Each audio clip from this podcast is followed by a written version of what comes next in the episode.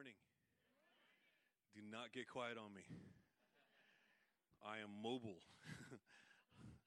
I'll get right up in your Kool Aid. Amen. How are we feeling today? Good. Okay. We're going to get there. Awesome. Hey, listen, Pastor, uh, I talked to Pastor last night, uh, and he said that I could say anything I wanted to. So, uh, whatever happens, sir, it's your fault. So you gave me permission. Glad you took a vacation. Okay. So, um, amen. Uh, my name is Thomas. My wife is April. We've been married since 2002, and since we started dating a couple years before that, uh, she jumped right in the ministry together. So uh, we've been in ministry for a while, and this is uh, my starting my 28th year. Uh, and some of you I can see are trying to figure out how old I am that's okay. Brown don't frown, so you'll never figure it out. um, I could be 87 years old and you'll never know because I'm half Filipino and uh, they live forever. So, so uh, it's so good to see you. Uh, to all my light skinned folks, I want to say, hey, y'all. if you're darker than that, I want to say, orale. And amen. So everybody's uncomfortable now, so that's good. I don't see, and do we have any Asian people in Woodward at all? Oh, just not here. Okay.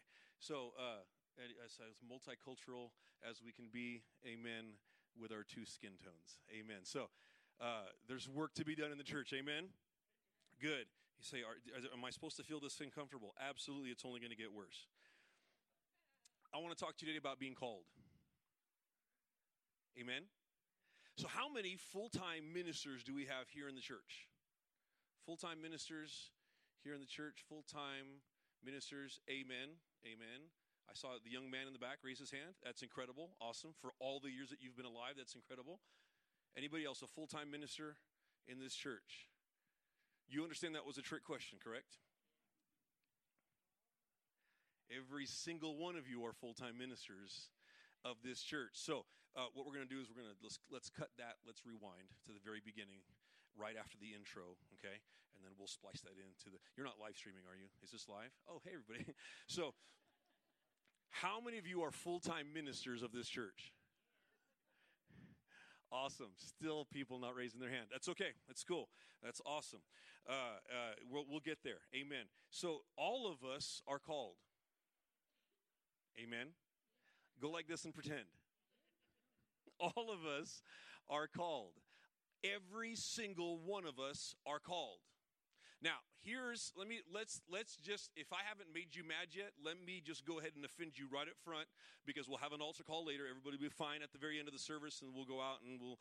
Uh, I, it, we, it was said earlier that we need to be out before the Baptists get to the church. I mean, get to the restaurants, and I drove through Woodward, and I'm not sure that we're going to be able to do that. Um, So, what we like to do is I like to hold you here until they get done at the restaurant, and then we'll clean up afterwards. Okay? So, uh, don't don't think you're going to get out before about 12:30. So, this is a tough crowd today. Every single one of us are called. God called every single one of us. And and so here, here's I, I, pastor purposely uh, did not tell me anything about what's going on in the church. Absolutely not. And so when he called and said, "Listen, I'm going on some vacation, and we'd like you to uh, to come in and fill the pulpit, and hopefully we have a church when we come back." So I mean, fingers crossed, Pastor. um, but he didn't tell me anything about the church. He didn't tell me anything that's going on. He didn't send me pictures and bios of people that says these are really people that are messing up. Can you please fix them before I get back? He did not give me uh, any of those, and so uh, I'm coming in blind. I'm coming in completely dark. But here's the cool thing: God isn't blind, and God isn't coming in the dark. He knows exactly what's going on here. So you may be wondering why in the world am I talking about being called when the pastors call, the worship leaders are called? I don't. I'm I'm not called to anything. Yes, you are. Amen. Well, well, which one of the fivefold ministry gifts then? Because I would really like, if I get to choose, I'd really like to be a prophet because I could say whatever I want to over anybody, and they'd have to be like, "Well, thus saith the Lord." You, anything you, yeah, everybody eats a peanut butter and jelly sandwich today for lunch. Thus saith the Lord. Just because you say "Thus saith the Lord" doesn't mean you're a prophet. We've had enough propheliers. We need more prophesiers. Amen. A little life coming back into everybody. That's good. we Got some got some audience participation. That's very well. That's very good. So uh, uh, so I want to come to you today with a message that I hope fits, sister. You you you know the stuff that you said earlier, and the other young lady that said uh, the things that you you felt God was telling you this morning. I thought, wow, this is amazing because the only way that's going to get accomplished, you understand that? The only way that we're going to reach Woodward, the only way we're going to reach Oklahoma, the only way we're going to reach the world is if all of you realize that you're called. Well, we support. I support missionaries. I give five dollars a month, Pastor. We, we, I support missionaries, and they go and do it. No, that's that's not biblical.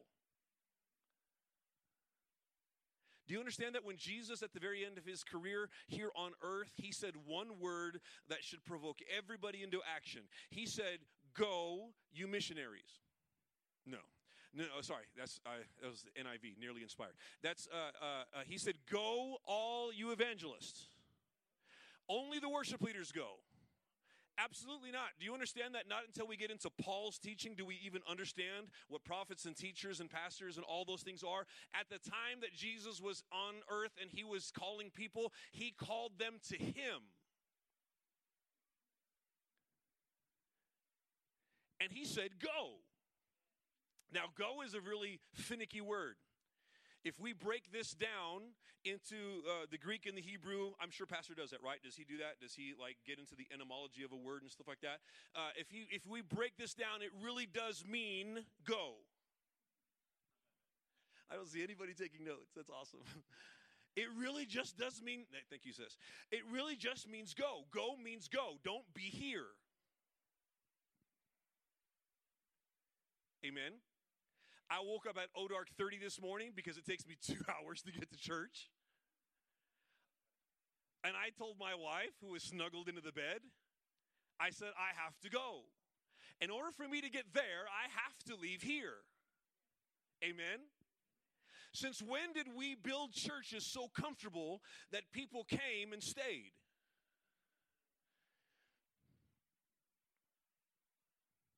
Amen? You're trying to figure me out. It's okay.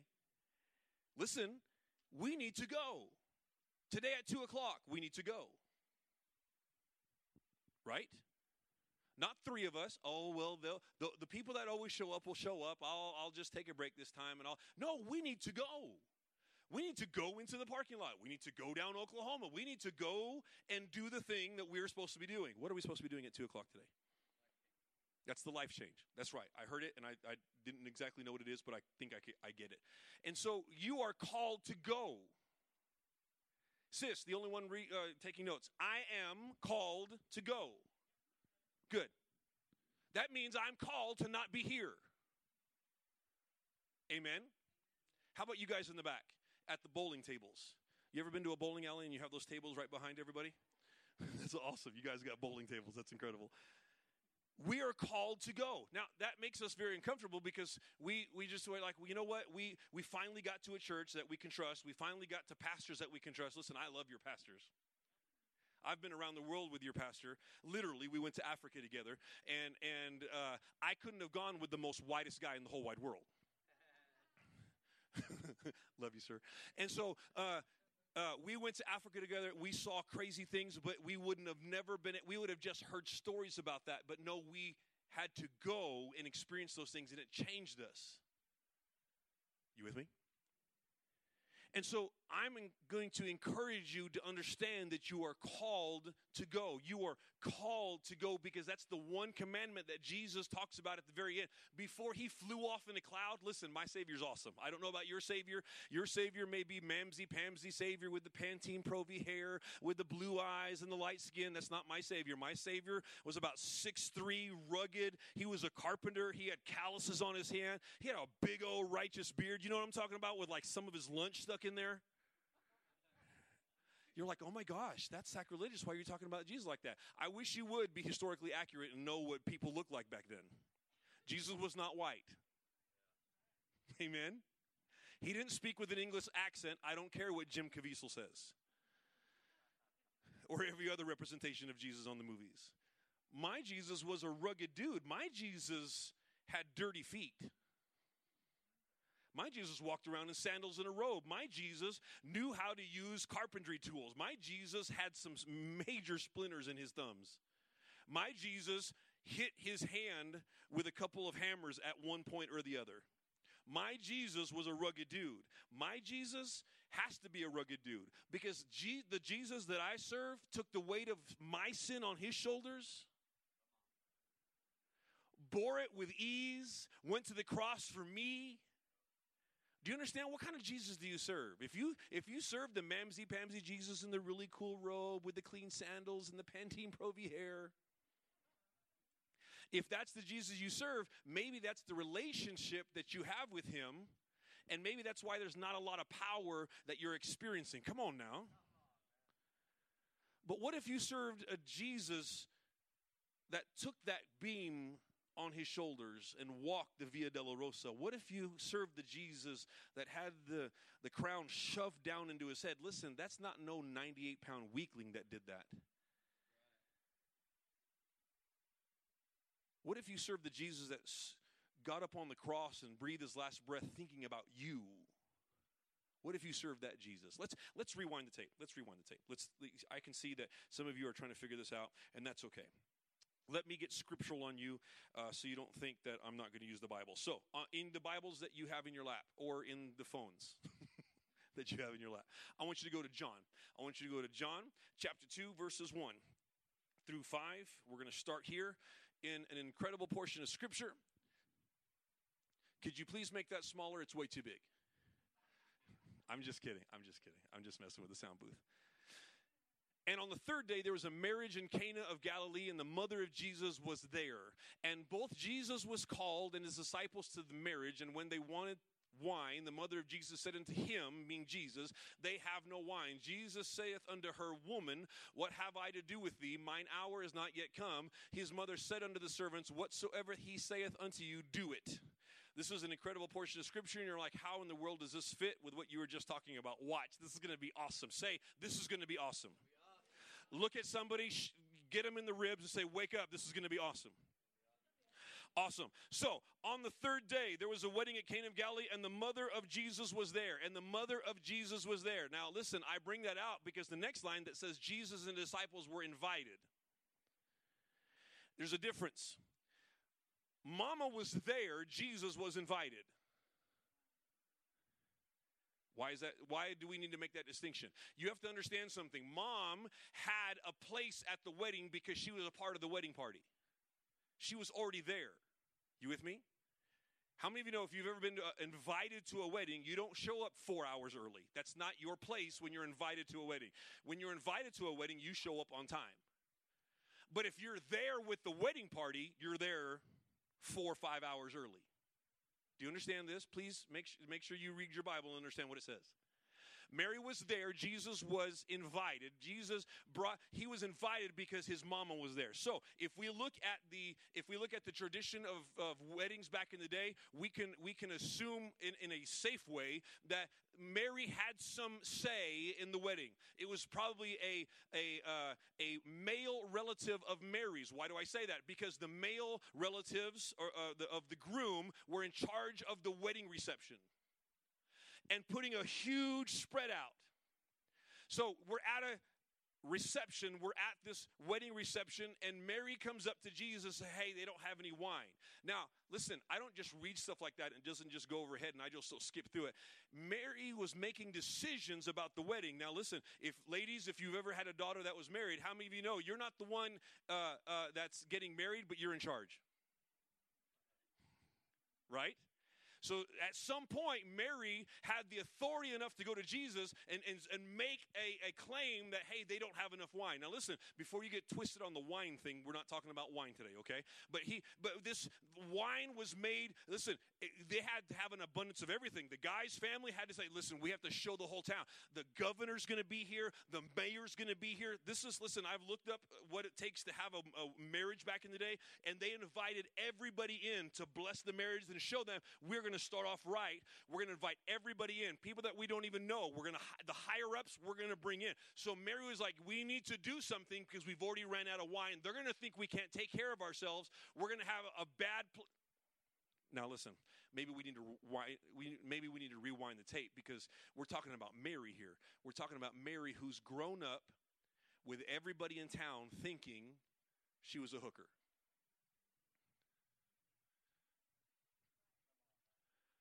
She knows what it is to live with shame. She uh, she knows and if the wedding if we're at this wedding and we can't do it right from the very beginning, she doesn't want her family members to live with the shame that she already understands when people walk down the street and say, "Oh, look, it's Mary.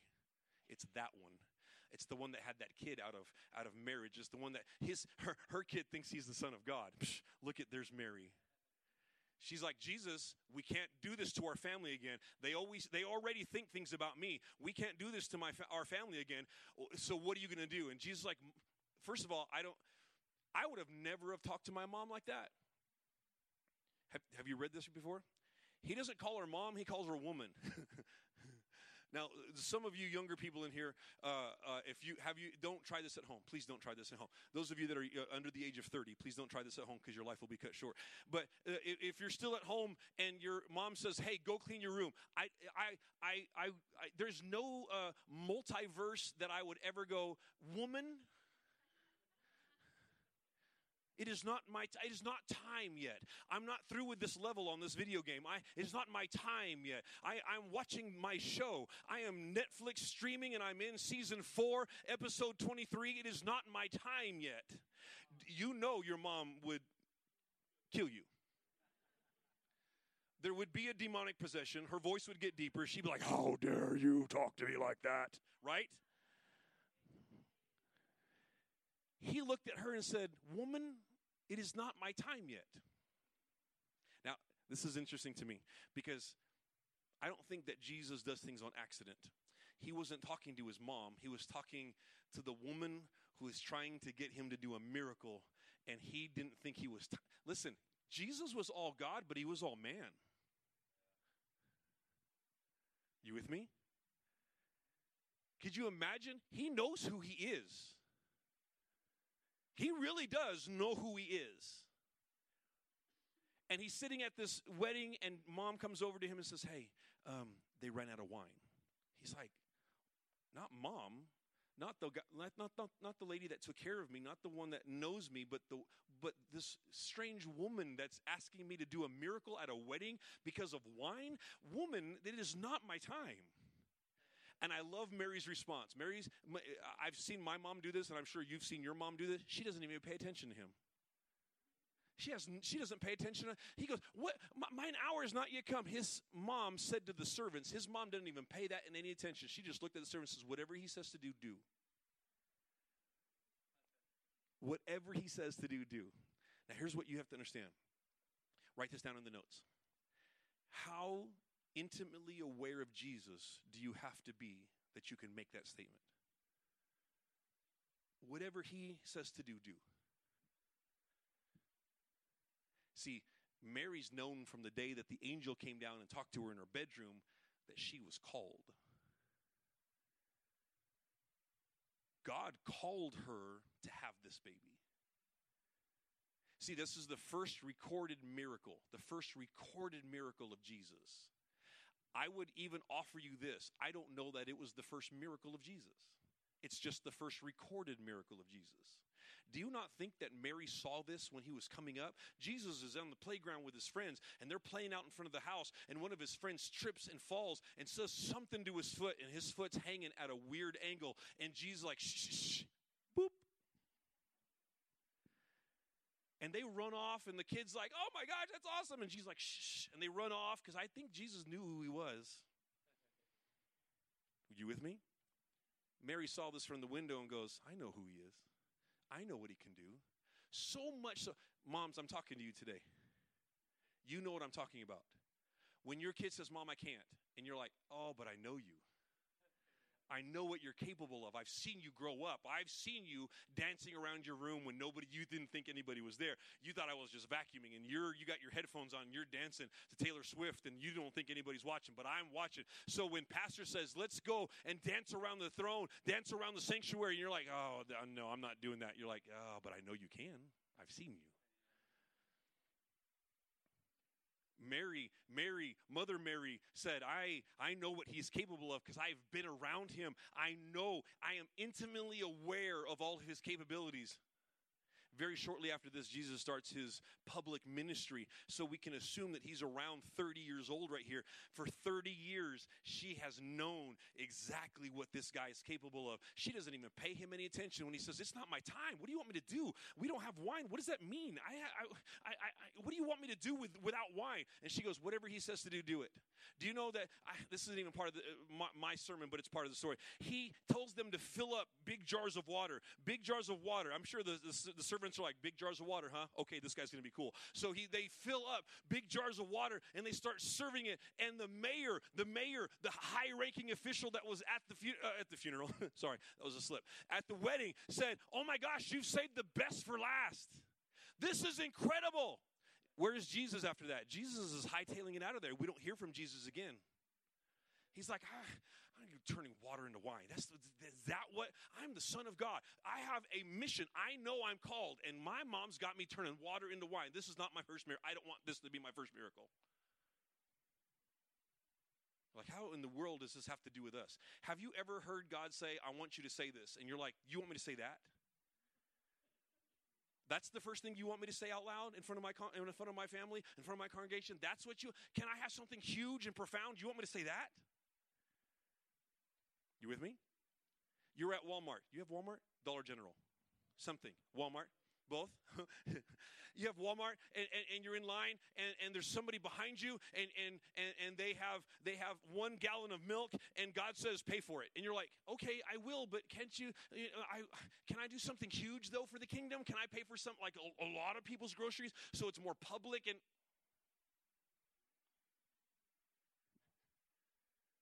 sometimes God just wants you to do simple things and be in obedience. And Mary knew exactly what needed to be done. She'd seen her son do this. She was intimately aware of everything that he was capable of. Oh, that we would be intimately aware of everything that Jesus is capable of doing. So when somebody walks into your life and says, What do I do? And you say, Whatever he says to do, you do it so much faith that we have because we are called to that relationship. Mary was called to that relationship with Jesus. So intimate was she was with his the, the awareness of what he was capable of that she didn't even care that he doubted himself. Jesus doubted himself? Yes, he had every he got under every temptation that we would ever get under. That means at points in his in his ministry he even doubted himself. Have you ever doubted yourself in ministry? as a worship leader? Have you ever doubted yourself? Have you ever been on stage? Don't answer this because your congregation is watching. Have you ever been on stage and you're like, I am singing my heart out and this isn't working at all? Nobody's getting this. Nobody's raising their hands. Nobody's in the spirit. This is as dry as the desert times two. And it's usually that kind of a Sunday where you walk to the back and somebody comes up to you crying and said, That was the most awesome service in the whole wide world. And you're like, This one? Did you catch a podcast of last week's? Did you you were in this service? Yes, I was in the back and I was just I just felt it like waves coming over me. It was amazing. And you're like, okay, amen. I can speak, for example, because I've been a senior pastor of a church before. I know what your pastor has to go through standing at this desk, looking out at all of you when you don't laugh at his jokes. And he's like, This is the worst sermon ever. Nobody's going to get saved today. Oh my gosh. I should have just I should have I should have just told her to sing another song and we would have got right into the altars. I should have just done that. I don't know why I'm talking. This is a, usually that's the kind of thing because of pastor's obedience that people's lives get changed. But that's because pastor has relationship. Pastor understands how he's called. Miss Tatum understands how she's called. This people, you have to understand how you're called. Well, I, I'm not called to turn water into wine. How do you know? Well, I've never done it. Do you, do you, I don't know that Jesus, I don't know that Jesus, I don't know if people walked up to Jesus with empty cups to say, hey, could you give me a free refill? I don't know. I'm assuming that at that point, he had never turned water into wine. Could you imagine him? He's like, Woman, what are you doing? I don't understand. This is not my time. And she's like, Whatever he says to do, do it. Fine. Fill everything, every pot up with water and start serving it. I don't know, it doesn't say in the Bible, but I'm sure that because of the way Jesus works, and I've seen some of his patterns in, in later stories of his ministry, that it was water until it hit that cup. And those servants are like, I'm going to get fired. I'm never going to have a catering job again. this is crazy. You know, they're talking to each other. Are you sure we want to do this? I just, Mother Mary said, we need to do this, so we're going to do this. So they, they had the ladle and it was water and it was hovering over the cup, over the mayor's cup. And, and he, was, he wasn't paying attention because he was talking. And it was water, it was water, it was water until they poured it out and it was wine. And they're like, oh my gosh. This is amazing. And we never ever hear from Mary again in this story. We don't ever hear from Jesus again. And it's such an incredible thing because it was so simple. Hey, we need more wine. It was so simple. See, what I heard this morning from especially you two is we need more wine. See, in the Bible, uh, sometimes wine is equated to the Holy Spirit. Man, how simple is that? Let's just get some more wine.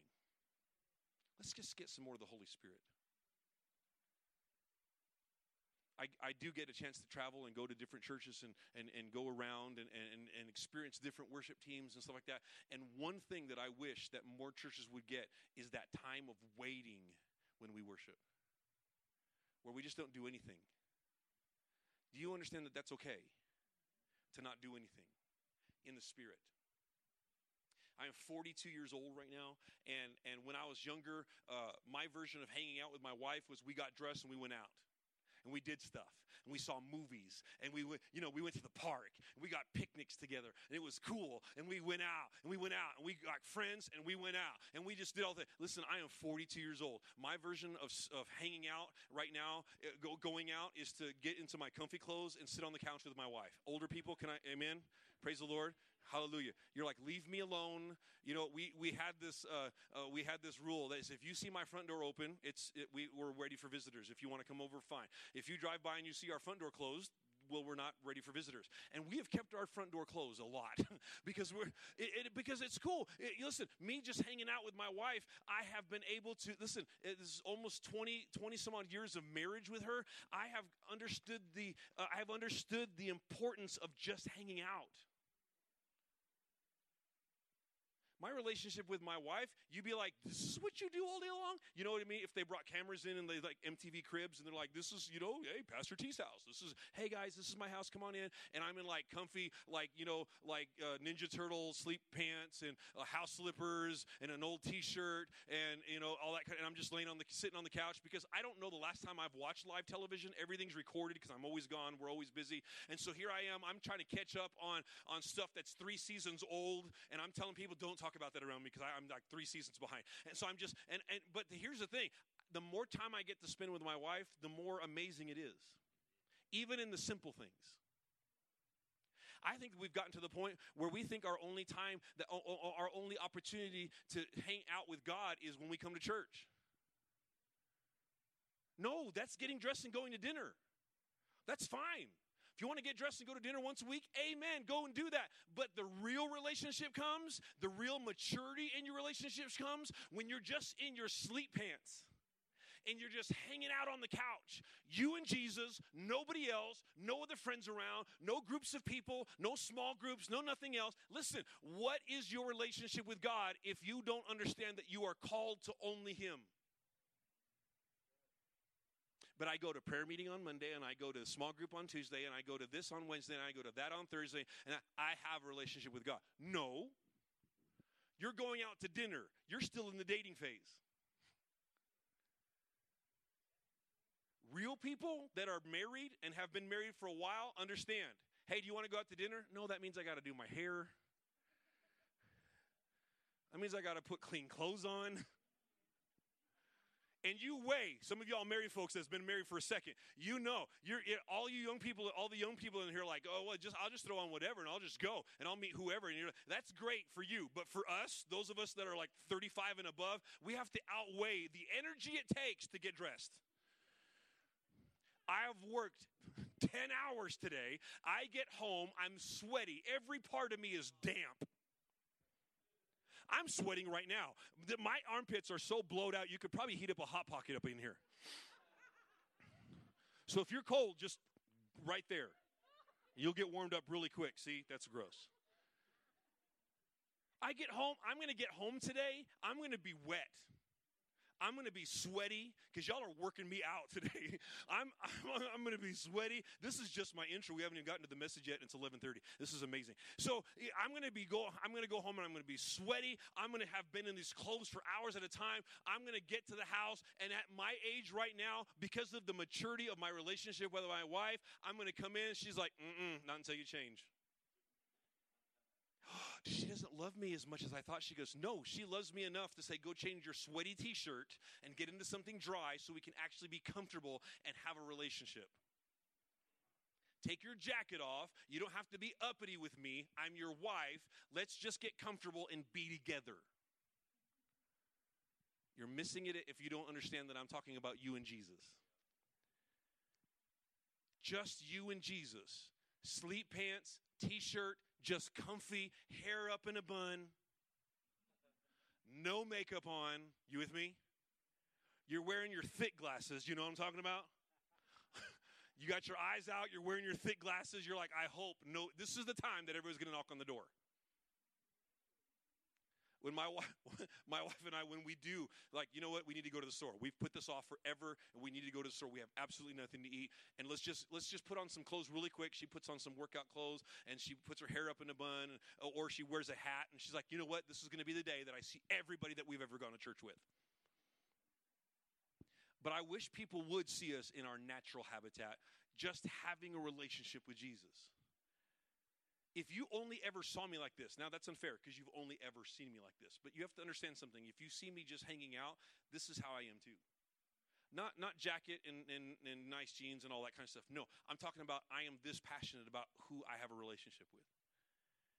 My wife gets all of this 24 hours a day. All craziness, can't stand still, all of this like a squirrel on crack. This is what my wife gets 24 hours a day. So please pray for her. Amen.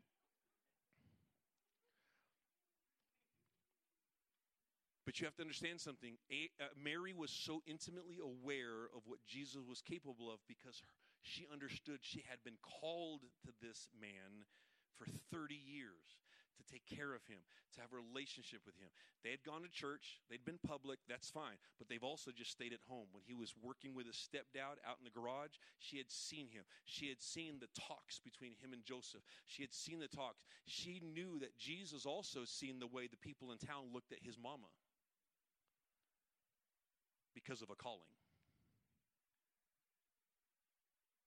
When they would go to the store and Jesus would be with her and the other ladies would be whispering and they'd be like, oh, that's that lady. Yeah, she thinks her son's the Son of God. She thinks she talks to angels.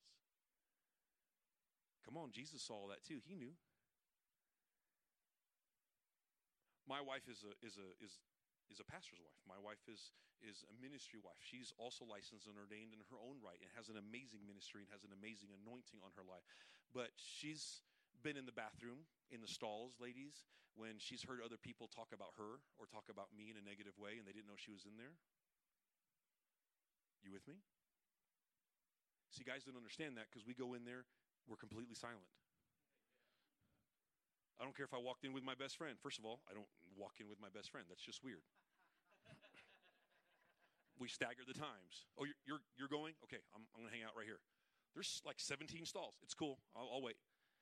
Girls, you go in a group and you talk the whole time, and that's amazing. That's fine. That's, that's you. That's not us. We go in there and we're talking and we're talking and we're talking and we hit the door and we're like, so we have no concept of this, of how much it hurts to be talked about behind your back, but you can still hear it. Jesus knew what Mary had gone through. You with me? Now, this so, this so much translates into uh, into into Jesus' life that I want to take you to Mark chapter three really quick, and we're almost done. What does it mean when a pastor says he's almost done? It doesn't mean a, a thing. It doesn't mean an absolute. Is this my water? Is this yes? Okay. Mark chapter three verse thirteen.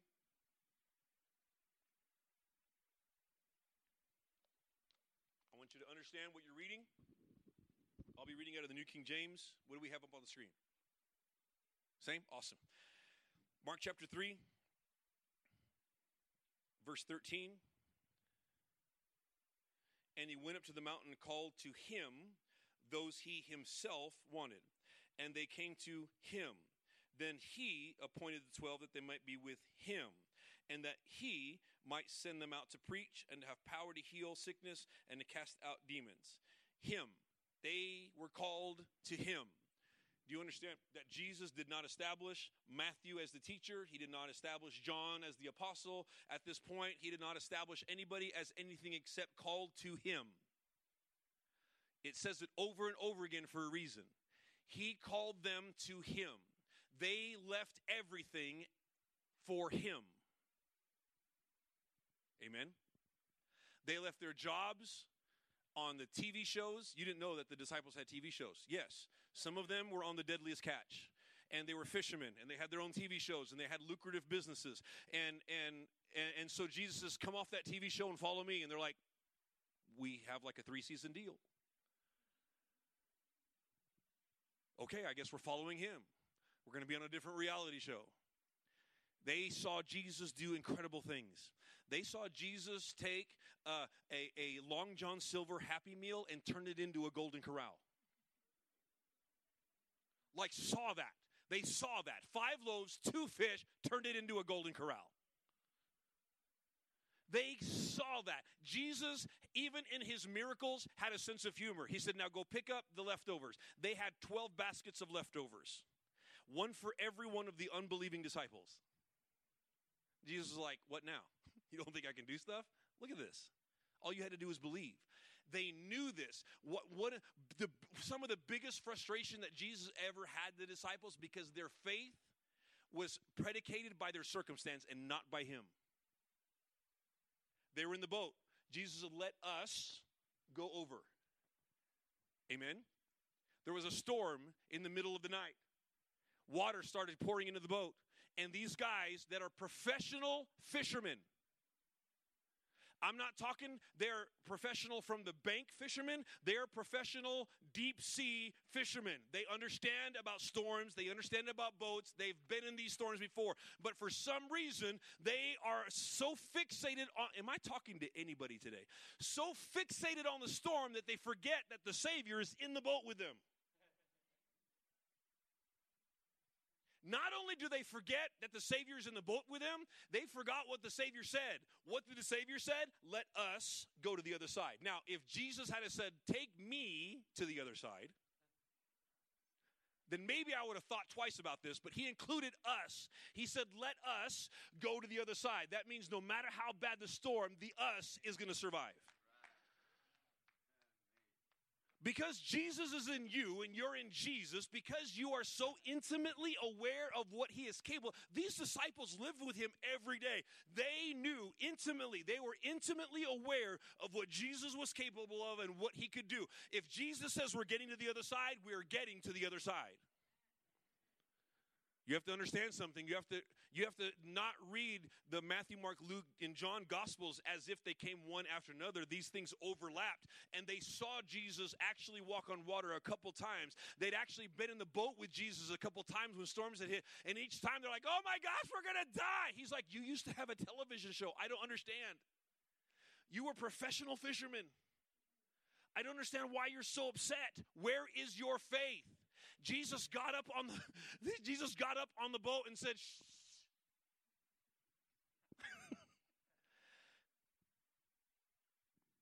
He didn't, he didn't have to be, he didn't have to have like King James English, I say to thou store. No, he didn't do any of that. He's like, y'all are making me tired. I was actually sleeping when you came and got me. Shh.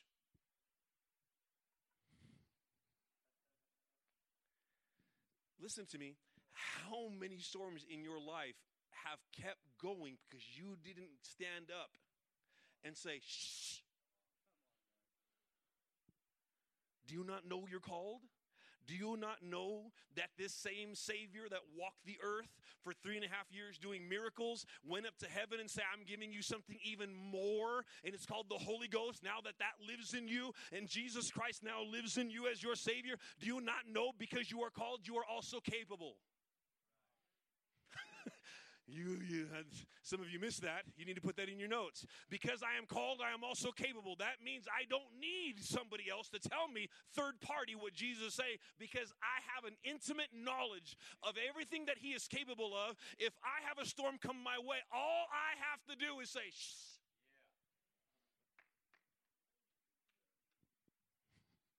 Just try that. I wish you would have the spirit of shh on you sometimes.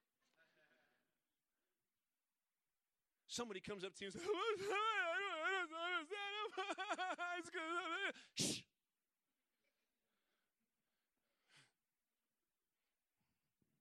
And not like a mama shush, not like shh.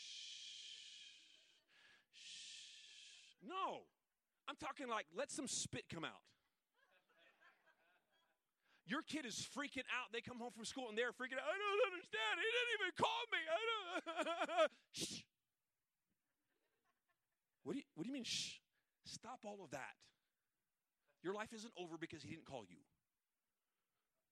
If he didn't call you, he doesn't recognize you as the princess that you are because your dad is the king, so that makes you a princess. If he doesn't understand, he's dealing with a princess, he doesn't want to call you, let him walk off. But he's so cute. Amen. More fish in the sea, literally, because they had a TV show, so they understand that more listen listen you need to have that even in you sometimes you need to get in the mirror and tell yourself the shh no, I don't. I don't. Pastor didn't hug me today, so I don't know if he loves me, and uh, I just don't. I just. I think I'm going to have to call somebody and talk about it because, and and and, and so oh, he didn't call. He didn't. He didn't hug you either. I don't know what's going on in this church. I think we're about to split. I don't. Shh. Amen. Praise the Lord. they called to him. They were called to him that he that he might send them out to preach. let me let me clarify really quick in the next two and a half minutes. It's okay. We're not going to get that and done in by forty. Um, I'm not called to be a pastor. You're not called to be a worshiper.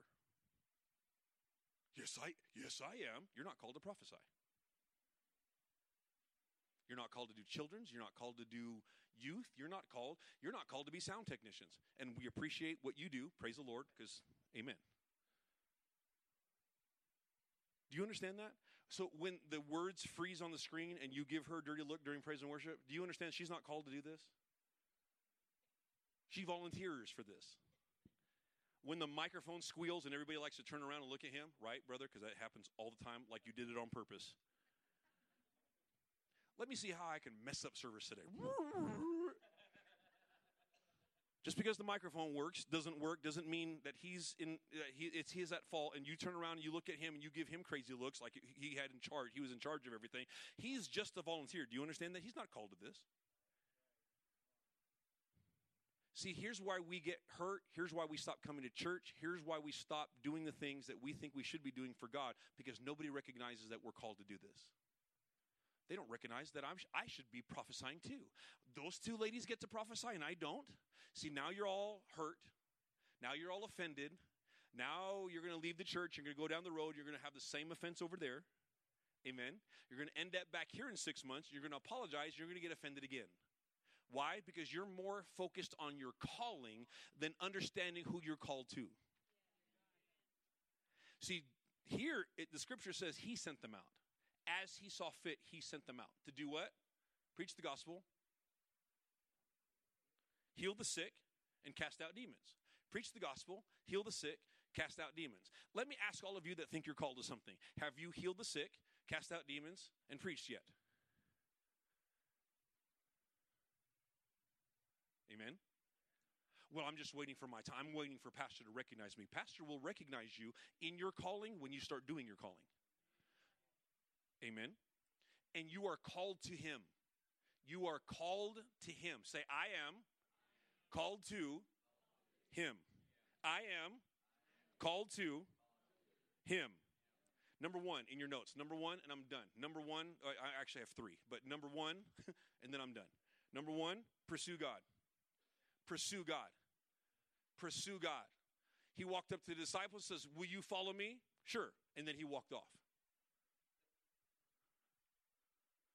And they had to pursue him. Hey, do you know where we're going? No, but he said to come, so we're coming.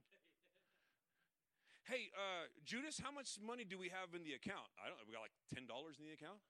Or do we? That's there's like twelve of us. Do we have enough to eat? I don't. I don't know. We're just gonna follow him. I guess we're gonna have to follow him. We're gonna have to pursue him. We're gonna have to trust him. You know how I got my wife? You know how I got married? I pursued her.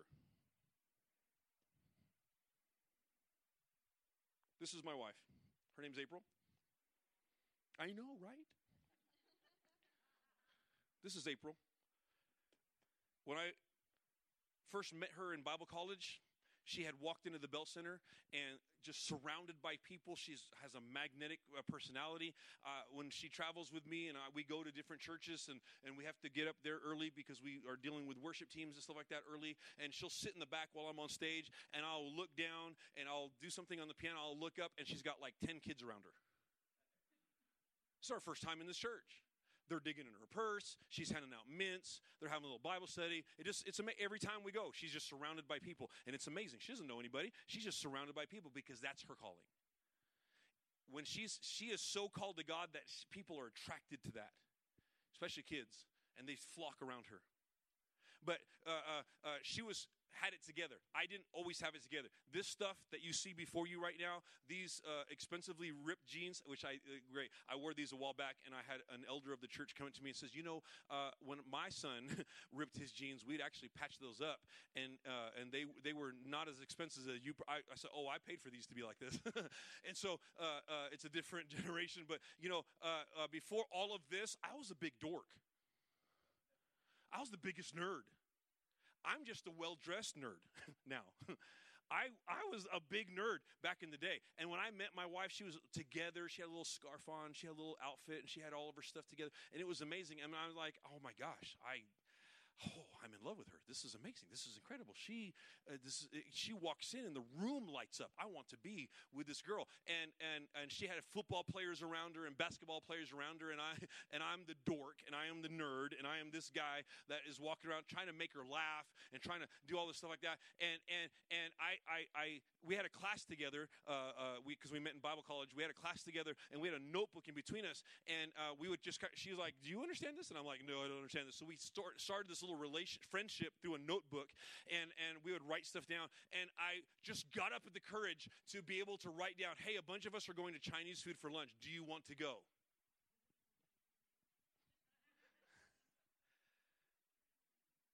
And she said yes. And I was like, oh my gosh. Okay, so she's a whole group of us.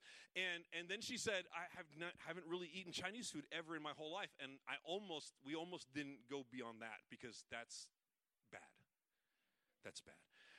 But I took compassion on her and I fixed her a plate and told her how to showed her how to use chopsticks and it was amazing. And so maybe a couple days later, I wrote down there and said, "Hey, do you do you want to catch lunch?" And she was like, "Oh, is there a bunch of us going again?" She goes, and I said, "No, um, just just you know, just maybe you and me." And I waited and I waited and I almost put little boxes and said, "Check yes or no," you know, something and I looked over at the, at, we were taking notes and stuff like that, trying not to get caught because we were college students writing notes in class. And, and, and I looked over, and there was one simple word on the paper that changed my whole life, and it said yes. And I was like, oh my gosh, I'm going to be able to go out with this girl. So we met out in the parking lot, and she walks up to me, and she goes, um, I completely forgot. It's my fault um, but I can't go to lunch with you because I had a previous appointment. And so I'm so sorry, but I'm not going to be able to go. And I was like, oh, it's cool. It's okay. It's good. I'm dying inside. it's okay. It's cool. No worries. I just got the I just got the brush off. It's a professional brush off. She did a really great job, but I got the brush off. And we walked our separate ways and i didn't realize this until a long time after we actually started dating at this point. And she goes and i said yeah but you like the first time we i actually tried to ask you out um, you kind of brushed me off. And she goes oh no no I, it wasn't a brush off. I had an appointment with my nail lady and you don't break appointments with your nail ladies. And i didn't know this at a time because i hadn't dated a real woman before. And so when she found her like she had a nail lady and, and it was a lady that had an american name that had no business having an american name. Do you know what i'm talking about? And because she was like vietnamese and she's like, My name is Kelly. No, your name's not Kelly, and we know that. But you know, she was good at nails, and you, ladies, you understand this. And so she wasn't she wasn't giving me the brush off. She just had a nail appointment that she could not miss, and she went there. And, and it was it was amazing what happened in my life when I pursued. I didn't let the I, man. Wow, I was crushed. But I said, No, I can't. I can't I can't stop this. I have to make her laugh. When she laughs, oh, my world is amazing. Uh, and, and, and, it's like a musical when she laughs. You know, everybody knows choreography and, and, everybody's dancing in the street, and it's incredible. So I wanted to make her laugh every day, and I pursued her. I showed up every day. Do you want to go to lunch today? Do you want to go to lunch today? It's okay. We don't have to go to lunch today. Do you want to go to lunch tomorrow? You, oh, yes, you do? Awesome. Okay, I'll make your plate. You know, it's good. I'll do this. Uh, and I pursued her, not in a creepy way, but I pursued her. I pursued her. I pursued her. We did it for four years. I, I asked her to be my girlfriend on November 1st. I married her four years later on November 1st. The day I asked her to be my girlfriend, I also wanted to ask her to be my wife. Not in a creepy way. But I pursued her. You, you want to understand your calling in God? Pursue Him. Don't just date Him at church. Amen. Don't just give your very best Instagram photo to him at church with all the filters and the stars around your head and all that stuff. Me and Jesus. No, don't do that. He wants comfy pants and t shirt. He wants just to hang out with you, to get to know you. You want to know what your calling is? Pursue him. Number two, and we're almost done. Number two, if you're going to pursue him, you're going to have to honor him. If you're going to pursue him, you have to honor him. Number two, honor him. See, I come in here and I and I, I joke around a little bit, but I'm very uh, aware that this isn't my house. And even though I have permission from the pastor to say anything I want to, listen to me, I know I shouldn't, and I know I can't. I have to be respectful of the house. I honor the anointing that's on this house. I came in this morning and she goes, "Do you want to do you want to take over? Do you want to do whatever you want?" I was like, "No, I am going to be here with you guys. This is you guys. This is your house. We're going to sing what you want to sing. We're going to do it the way you guys want to do it. You with me? Because this is your house. This is this is the anointing that covers you and your family. Do you understand? Honor that. Somebody says something against the house, you defend the house. Somebody says something against the pastors, you defend the house. Amen. Oh, you go to that church where that one pastor, I don't know about him. Mm-mm, I don't want to hear any more. That's my dad. That's my spiritual father. That's the father of this house. And he serves my heavenly father. Nobody's saying anything about any of my dads. Well, I don't know because, uh, you know, Mrs. Pastor, she doesn't really seem that nice. Shh. Remember the spirit of shh? You, you will see grown folks act the fool when you tell them the shh. But it'll stop. Do not let yourself be a place of dishonor. Do not let your atmosphere be a place of dishonor. Make sure that when you walk in a room, there's honor. When pastor walks into the room, there's honor. When the Holy Ghost walks in the room, make sure there's honor. That may mean that we throw all the songs that we practiced out the window. That may mean that pastor doesn't even preach. That may mean a lot of things. You got to roll with that because of the honor of the house. The third thing is, the third thing is, this is important. After you've pursued God, after you honor God, make sure you obey him. Whatever he says to do, do it.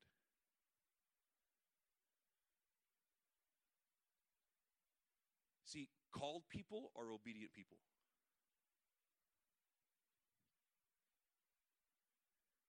you write that down? Called people are obedient people.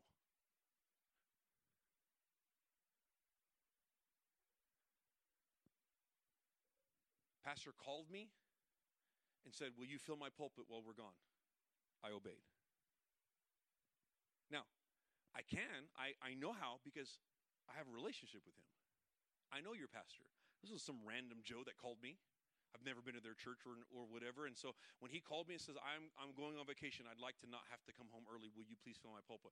Absolutely, because I, I number two him. I honor him. And so when I honor him, I, uh, I obey that his request was for me to come and do this. And so I came and do this so that he didn't have to come back early and fill the pulpit or have somebody else fill the pulpit so that you guys could have a break. So uh, it, there's a certain level of obedience, and obedience also means that sometimes you have to be uncomfortable. Amen. Sometimes obedience means that we sing longer than we planned, or we sing shorter than we planned. Sometimes, uh, and and uh, well, sometimes I've kicked everybody off the stage because I want to make sure that God is number one in what we're doing. So everybody else get off the stage. Let's just wait on God. Everybody else, shh, for just a second. Shh. Let's let Dad talk and it may be uncomfortable and it may be out of your box, but how many you know? Called people are obedient people. So I'm talking to the called people today. And I'm talking to those of you that don't think you're called because you are called and you just haven't realized it yet. But I'm talking to the people in this room today that are just unsure. And just like, you know what? I, I haven't felt forget about being called. I haven't felt his presence. I haven't felt his his his warmth. I haven't felt uh, i haven't felt i haven't heard his word. I i don't know where i'm at in my relationship with god. If that's you i'm talking to you today. With no heads bowed and no eyes closed. I'm just talking to you just you and me I'm talking to you about who, who, you came. Maybe somebody drug you, or maybe you came out of obligation because you're like, you know what? If I don't go to church, they're gonna have three people at my house this next week wondering where I was at, so I might as well just go. If that's you, and you're just like, but I'm tired. I don't know where my relationship with God is. I don't know. I don't know from day to day if I'm saved or not. I don't know if I have faith. I don't know about all those things. If that's what plagues your mind, I'm talking to you. Things can change today. Right now. Amen. You're only one step from getting back to God. You know why? No matter how far you've run, He's always been right there. So all you have to do is turn back, and you're right there with God again. Oh no, I'm way far away. I have I have ran so far away from God that that people don't even know the stuff that I've been into. Yeah, God does. We don't have to know. God does. He was right there with you the whole time. And if that's you today, I would love for you to get back to the place where you know you're called. And that's with Jesus Christ. Amen. Here's what we're going to do. We're going to pray. There's a couple things I want to pray for, uh, and we're almost done. I promise you, it's 11:54. We're going to be done in just a second. But this is this is a huge thing I want to pray because all of us are called. Every single one of us are called in the full time ministry. You may never have a microphone in your hand. You may never get on stage, but you're called. So here's what I want to do first. I want to make sure that your heart is right because none of this is going to make sense if your heart is not in the right place. You're not going to understand about calling. You're not going to understand about anything unless you have a heart for Jesus Christ. So everybody close your eyes really quick. I'm talking to those people who are on the fence. I'm talking to those people that are struggling. If you do not have a relationship with Jesus Christ, or you do and it's just on shaky ground, I'm talking to you today. Let's get things back to where they should be. So here's what everybody's going to do we're all going to repeat this prayer. But the people that really need this prayer, you're going to say it deep down in your soul and you're going to commit to this calling and you're going to come back to the knowledge of Jesus Christ and God's going to start changing your life right now. But your family members are here and your friends are here and we're going to do it in support of you. So everybody say, Heavenly Father, I am a sinner and I know it and I don't want to live like this anymore. I surrender. I give it all to you. I know you died on the cross for me and I know you want to live inside of me. So I yield to you right now, today. Take over for the rest of my life. In Jesus' name, amen. Now look at me. Oh, congratulations. Whoever you are, congratulations. Now, listen, I don't go to this church. I'm not part of the leadership of this church. So make sure that if that was you, you connect yourself with one of the leaders of this church and say, What's my next step? Please don't do this alone. Amen. If you made that prayer and that was you, and you said, I'm coming back to the heart of God, I'm coming back to the place where I know I'm called, if that was you, I don't want to embarrass you right now. It's cool. But make sure you connect with one of the leaders of this church and say, That was me. I did that. I prayed that, and now I need to know my next step. Amen? Will you do that? Good. Okay, the next thing, last thing I want to pray about. Here we go. Ready? You are called. You are called. You know you're called. But you want to take it to another level. Amen? You don't want to just be a seat warmer. There's a church, the church that me and Pastor went to in Africa. Uh, it's been a couple years since I've been there. He went last year. He could probably tell you a more accurate number. But at the time, I think it was 225,000 people that attends this church. 225,000 people attend this church. And you're like, how in the world is this?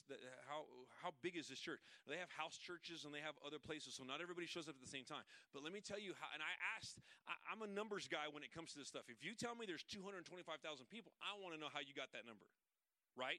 Are we speaking evangelistically? Did we round up the nearest 100,000? Or are we, you know, is that an accurate number? You know what I mean? Because, you know, pastors like to look at a room like this and say, we had, we had close to hundreds ish. There may be close to 100 in here. You're just like, oh, but my faith says there was more. We're counting the kids and we're counting everybody that ever walked across the parking lot during service. I'm sure there was well over 100 people. But I so 225,000 people. I said, how, how, how do you know that, that, that that's accurate? And they said, everybody that comes to this church has to be baptized first. You're not a member of this church unless you're baptized. In order to be baptized, you have to go through six months of discipleship training just to be baptized. You're not a member yet, you're just baptized. So you go through six months of discipleship training on what it means to be a child of God and to be a, person that has salvation in them. And then you get to be baptized. Then you go through six months more of training in order what it means to be a servant in that church. And in that year that it takes you to be discipled, they find out your gifts and your callings and they place you. You are a helps minister. You're going to work in the restaurant that we have that serves the community. You are going to be a great usher. You're going to serve in the usher. So by the time the year's done, listen to this 225,000 people in that church, they don't say they have a congregation. They say they have 225,000 people that serve the church because they define a congregation as somebody who just sits there. So, out of 225,000 people in this church, they don't believe they have a congregation. The people in the seats are just people that aren't serving that Sunday because it's on rotation. Man, I wish we would get some of that. That I'm not just a congregation member, I'm actually a servant in this place. I need to get plugged in and I need to know, I need to fulfill my calling. And my calling is to Jesus, and Jesus just didn't sit there. In fact, the, one of the few times that he actually went to church and actually sat in a congregation of churches, uh, uh in, in, a congreg- in a church congregation, he got so mad that he walked back outside because they had a flea market in the lobby. He went outside and made himself a whip. Now, listen, I've never made a whip. But it says he made himself a whip and he cleaned out the church because of what was going on there. Could you imagine seeing Jesus standing outside the doors of the church? Oh, you guys better you just wait till I get done right here. He made himself a whip. He tore everything up because this is my father's house, he said. This is I wish we would clean some stuff out of our churches. And get back to where this is dad's house. Amen. Amen. Are we good? Did I challenge you enough today? Listen, ex- I, according to what I heard this morning, exciting things are happening at this place. Amen. Pastor, don't tell me nothing, and that's on purpose. So, uh, so you have to understand that I don't know anything coming in, but I heard this morning through some of the prophetic words that God is up to something in this place. Amen. If that's true, we need all hands on deck. If that's true, we need everybody to come off the bench. That's a horrible sports analogy, but please follow me.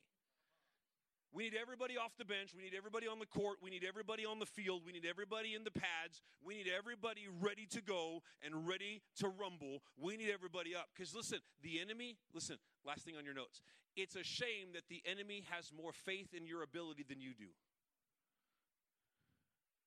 It's a shame that the enemy has more faith in your ability than you do. See, the enemy knows you. What is your name? Robbie. The enemy knows Robbie. The enemy knows Robbie. The enemy knows he's a worshiper. The enemy knows he's a servant. The enemy knows he also has a past. So he's going to use that as much as possible to keep Robbie from being a servant and a worshiper. Because if he can get Robbie to sit down, then things are a little less dynamic in here. Because Robbie's over in the corner. You with me? It's a shame that the enemy knows Robbie better than Robbie does. Now, maybe that's not you, but let it not be you ever. Let, let, let not the enemy have more faith in your abilities than you do. Amen? Hallelujah. Father, I thank you for this congregation. I thank you for this church. I thank you for the pastors. God, I ask you to put a supernatural refreshing in them that as they come back from wherever they are today, that God, that you would just bless them and that you would you would put a, re, a reanimated vigor inside of them that when they walk back into this parking lot and walk back into these doors, that they uh, they can feel a refreshing in this place. Father, I thank you for this amazing congregation. I, I thank you for the salvations today. I thank you for your spirit being in this place. I thank you, God, that this is a lighthouse to this area that is going to call people in from the north, south, and east and west. That this is an oasis. This is the place of refreshing. This is the place of your anointing. This house is the place where people will find restoration, we'll find freedom, we'll find your grace, we'll find your forgiveness. Father, I thank you so much that we are called to you. Everything else is a byproduct, but first and foremost, we are called to you. And I give you the glory and the honor and the praise. And everybody said, Amen. Amen. Amen. You feel good? Praise the Lord. Still like really subdued, feel good. That's okay though. Amen. So right before we leave, it is 12:03. I'm 3 minutes past. But I want to challenge you as we go to lunch today, as you see family members today, as you leave this place, let let it be that you haven't left this place. Take the anointing with you. Find out your server's name, use his or her name, speak blessing over him or her be a positive influence. Do you understand that in the retail world and in the restaurant world, this is the worst day to serve? Why? Because of Christians. I'm not joking around. That's the for real thing. Restaurants are like, oh, here comes the church folk. We're not going to get any tips and they're going to be horrible to us. I wish you would not be those people. Take this place over there too. Amen.